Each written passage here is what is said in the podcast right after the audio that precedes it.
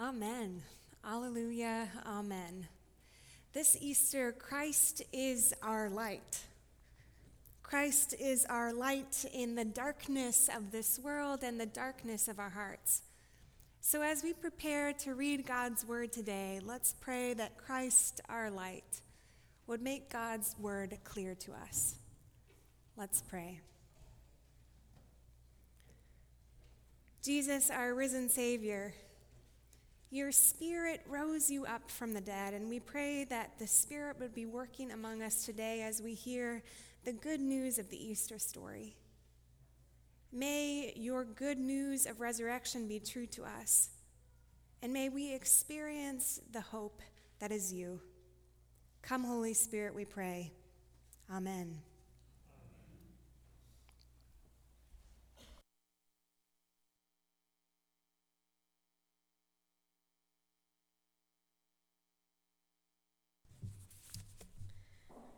This is Ephesians chapter 2, verses 1 through 9. Let, let, us hear the word of the Lord. You were dead through the trespasses and sins in which you once lived, following the course of this world, following the ruler of the power of the air, the spirit that is now at work among those who are disobedient. All of us once lived among them in the passions of our flesh following the desires of flesh and senses. And we were, by nature, children of wrath, like everyone else. But God, who is rich in mercy, out of the great love with which He loved us, even when we were dead through our trespasses, made us alive together with Christ. By grace you have been saved, and raised us up with Him, and seated us with Him in the heavenly places in Jesus Christ, so that in the ages to come he might show us the immeasurable riches of his grace and kindness toward us in Jesus Christ. For by grace you have been saved through faith. And this is not your own doing, it is the gift of God, not the result of works, so that no one may boast.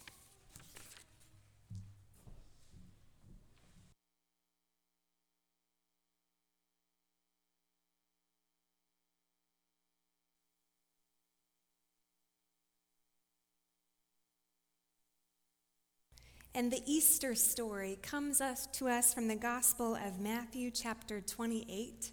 Hear this word of the Lord. After the Sabbath day, as the first day of the week was dawning, Mary Magdalene and the other Mary went to see the tomb. And suddenly there was a great earthquake, for an angel of the Lord, descending from heaven, came and rolled back the stone and sat on it. His appearance was like lightning, and his clothing white as snow. For fear of him, the guards shook and became like dead men.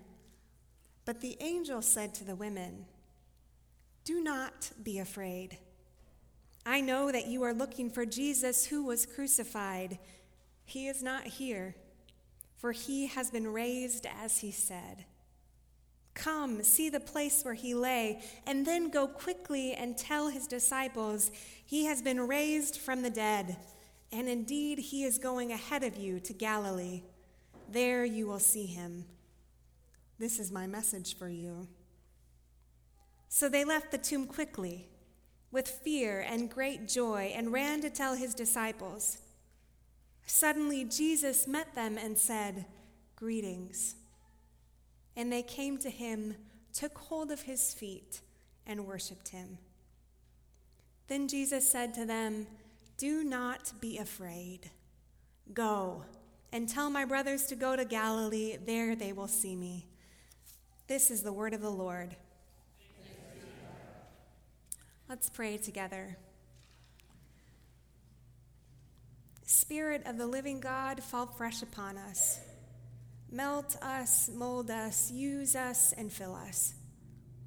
As we hear your word and reflect upon this radical good news of life in Jesus at Easter, would your spirit be among us, stirring our hearts to love and follow you? We pray this in your name. Amen. I wonder what it was like that first Easter morning when Mary and Mary went to the tomb. The Gospel of Matthew says that the women went right, quote, as the first day of the week was dawning. Dawn is a very astute and poetic description because it reminds us that Easter starts in darkness. We celebrate Easter by proclaiming, Christ is risen, he is risen indeed, alleluia. And that is a true word for us today. It gathers us here as we worship with celebration and joy. But celebration is not how the Easter story begins. The Easter story begins in darkness. It begins with the Son of God lying dead in a tomb, and perhaps lying dead with him are the hopes of Jesus' disciples. Their hope that he would be the true king who would liberate them and bring them life. Jesus was everything people longed for in a Messiah. He was feisty enough to flip over tables in the temple and call out the injustice of the, and hypocrisy of the religious elite. And he was gentle and generous enough to call to him the blind, the lame, the outcasts, and children. Everything seemed right for Jesus to be the reigning king, the reigning Messiah. So I wonder what it was like when Mary and Mary went to the tomb that Easter morning as dawn was beginning to break. What did it feel like to have their hopes crushed?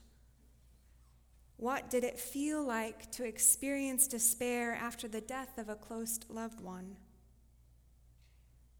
Darkness seems an apt description for the experience of these women's hearts as they went to the tomb.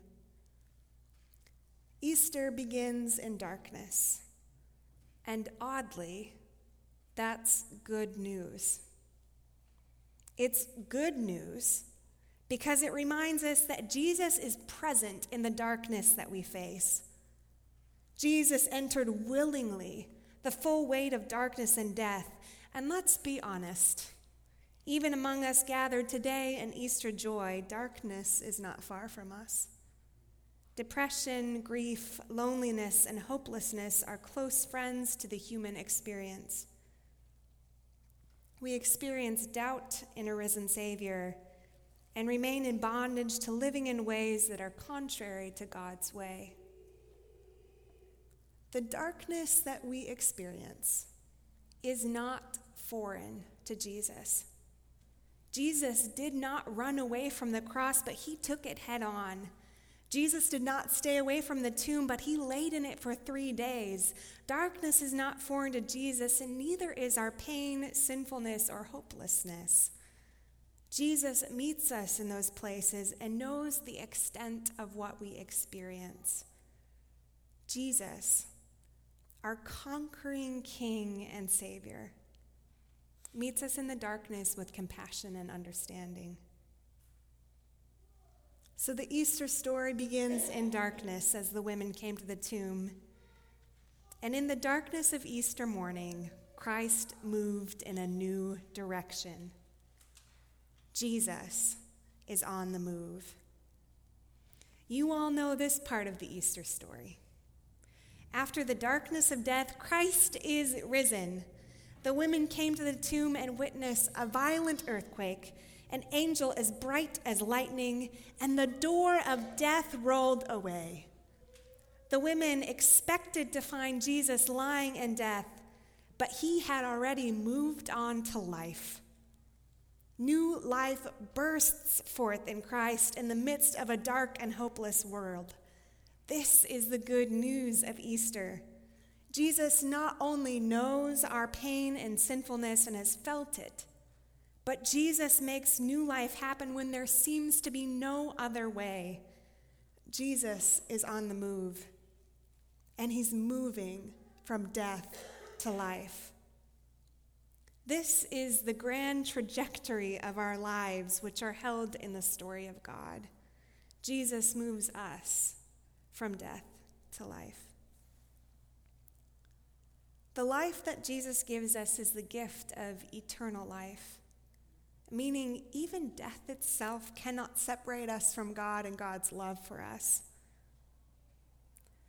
I also believe that resurrection happens in our lives in a smaller scale in the here and now.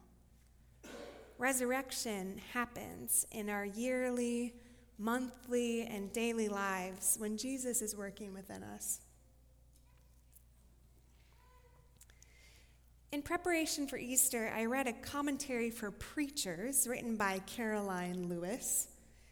And she implored pastors not to preach an Easter sermon without thinking through first what Jesus' resurrection meant to them personally. How they, as pastors and peoples, have experienced new life in Christ. Karoline Lewis then challenged preachers to tell their personal resurrection stories to their congregation. I decided to take her challenge seriously and upon reflection, I realized that in my own life, new life and resurrection hope has come in the deepest, darkest moments the dark before the dawn. Here's just a few of the places where I have felt Jesus' resurrection hope in my life. I have experienced resurrection healing when I overcame a high school eating disorder. You see, when I was in high school, I believed that I would never be good enough to gain the approval of others.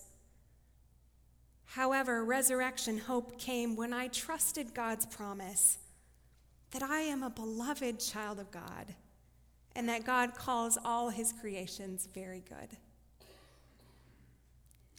I've experienced resurrection strength after the pain of an assault. In my wrestling afterwards, God gave me strength to forgive and to look for the good in humanity again rather than hiding away in fear. Resurrection hope has included new joy and new relationships. I've experienced resurrection hope by serving as a pastor in a community of faith. We are not perfect people in the church.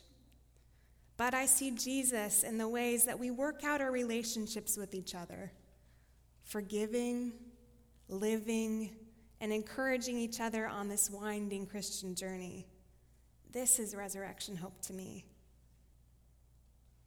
I've experienced resurrection hope when God transforms my fear to courage, my grieving to joy, my pain to resiliency, and my anxious grasping to trust in God. Jesus has been the Savior of my life and the life giving force in my life. And Jesus is that to all who believe in him. Where are you this Easter morning? Is it easy for you to think of the new life and resurrection hope that you have experienced? Or are you more living in the darkness before the dawn? Wherever you find yourself in the Easter story, Christ is with you. He knows the glory of the resurrection and has entered the darkness of the tomb. Jesus is with you.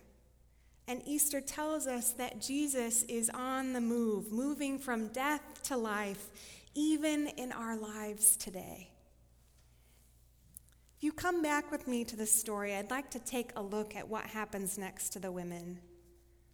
We already know that they have come to the tomb in darkness and they hear the good news that Jesus is risen. After this good news, they are given a task. The angel says to them, Go quickly and tell his disciples, He has been raised from the dead and indeed is going ahead of you to Galilee. There you will see him. Jesus is on the move. You would think that death would have slowed him down a little bit, but he's moving on already. He's moving from death to life, and now the women are called to join in the movement. the angel tells the women, You're a part of the story now.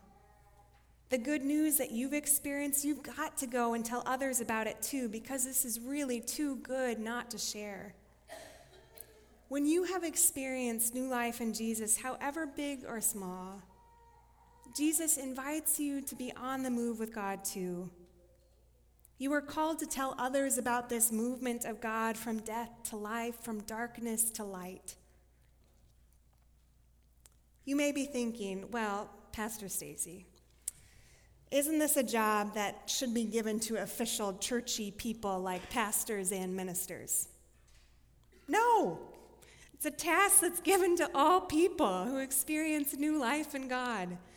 And when you have experienced Jesus' movement from death to life within you, you are called to join Jesus in the movement.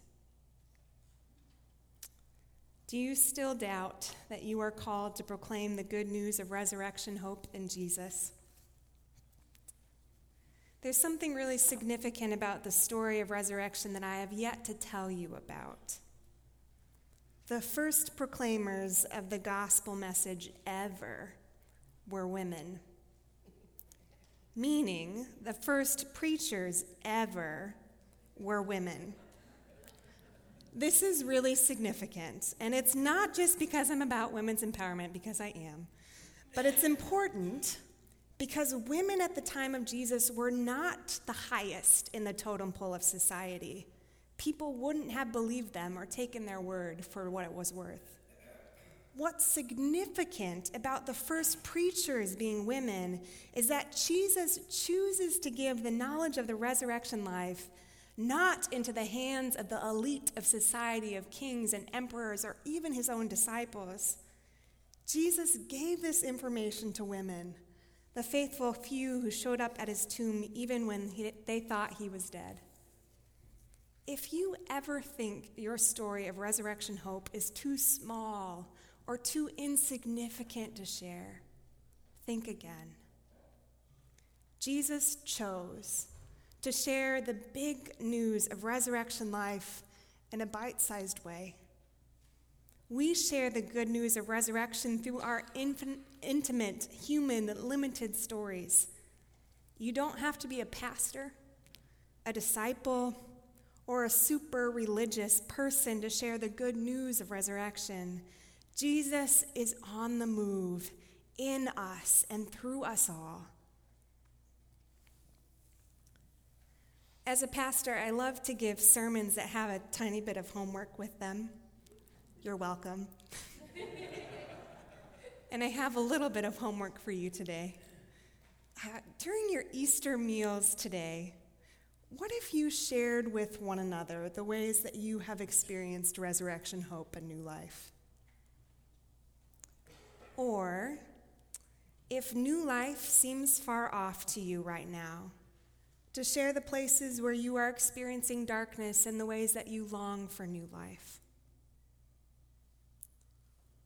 The story of Easter teaches us that we see Jesus in the stories that we proclaim about him. Maybe you sharing your resurrection stories together is a small start towards joining in the work of the brave and bold women of Easter.